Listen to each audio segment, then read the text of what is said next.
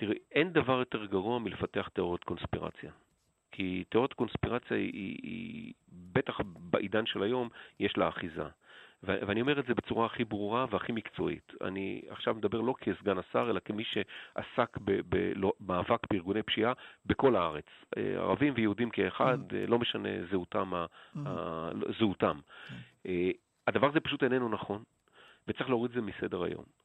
כן, לעיתים יש מקורות מודיעיניים, גם בשב"כ וגם במשטרת ישראל, שכאשר יש אינטרס ציבורי חשוב אחר, הם מקבלים הקלות כאלה אחרות. זה סיפור מקצועי, זה אף פעם לא נעשה ברמת השטח, לא ברמת הרחוב, זה נעשה ברמה של ראש אגף חקירות ומודיעין, וזה, וזה נעשה mm-hmm. במקרים מעטים מאוד.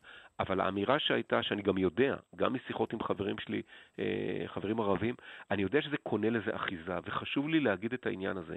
אין פה קונספירציה, לא הייתה ולא תהיה. מדינת ישראל היא מדינת חוק, איפה שאנחנו כשלנו ולא היינו מספיק טובים, אנחנו צריכים להשתפר.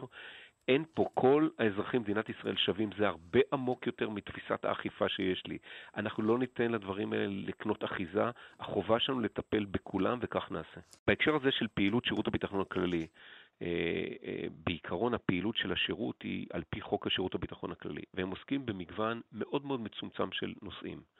אני באופן אישי חושב שבמקומות מסוימים, ואני לא רוצה פה להגיד דברים שעדיין לא, לא הוחלט עליהם, במקומות מסוימים שיש סיכון ממשי ויש פגיעה משמעותית לסדרי שלטון ומשפט, אני דווקא משתמש בהגדרה הזאת, mm-hmm. כלומר, הדבר הבסיסי שמדינה צריכה לספק הוא ביטחון ביטחון אישי לאנשים, ובמקום הזה שזה לא ניתן, נכון לעשות שיתופי פעולה יותר עמוקים.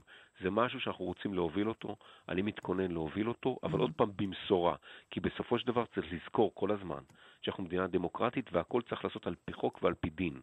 גם אם המצב הוא קשה, אסור לעשות קיצורי דרך. זה כיוון שאנחנו חושבים עליו, הולכים בו, אבל הוא מאוד מסודר ומאוד מאורגן משפטית, חוקית וחוקתית.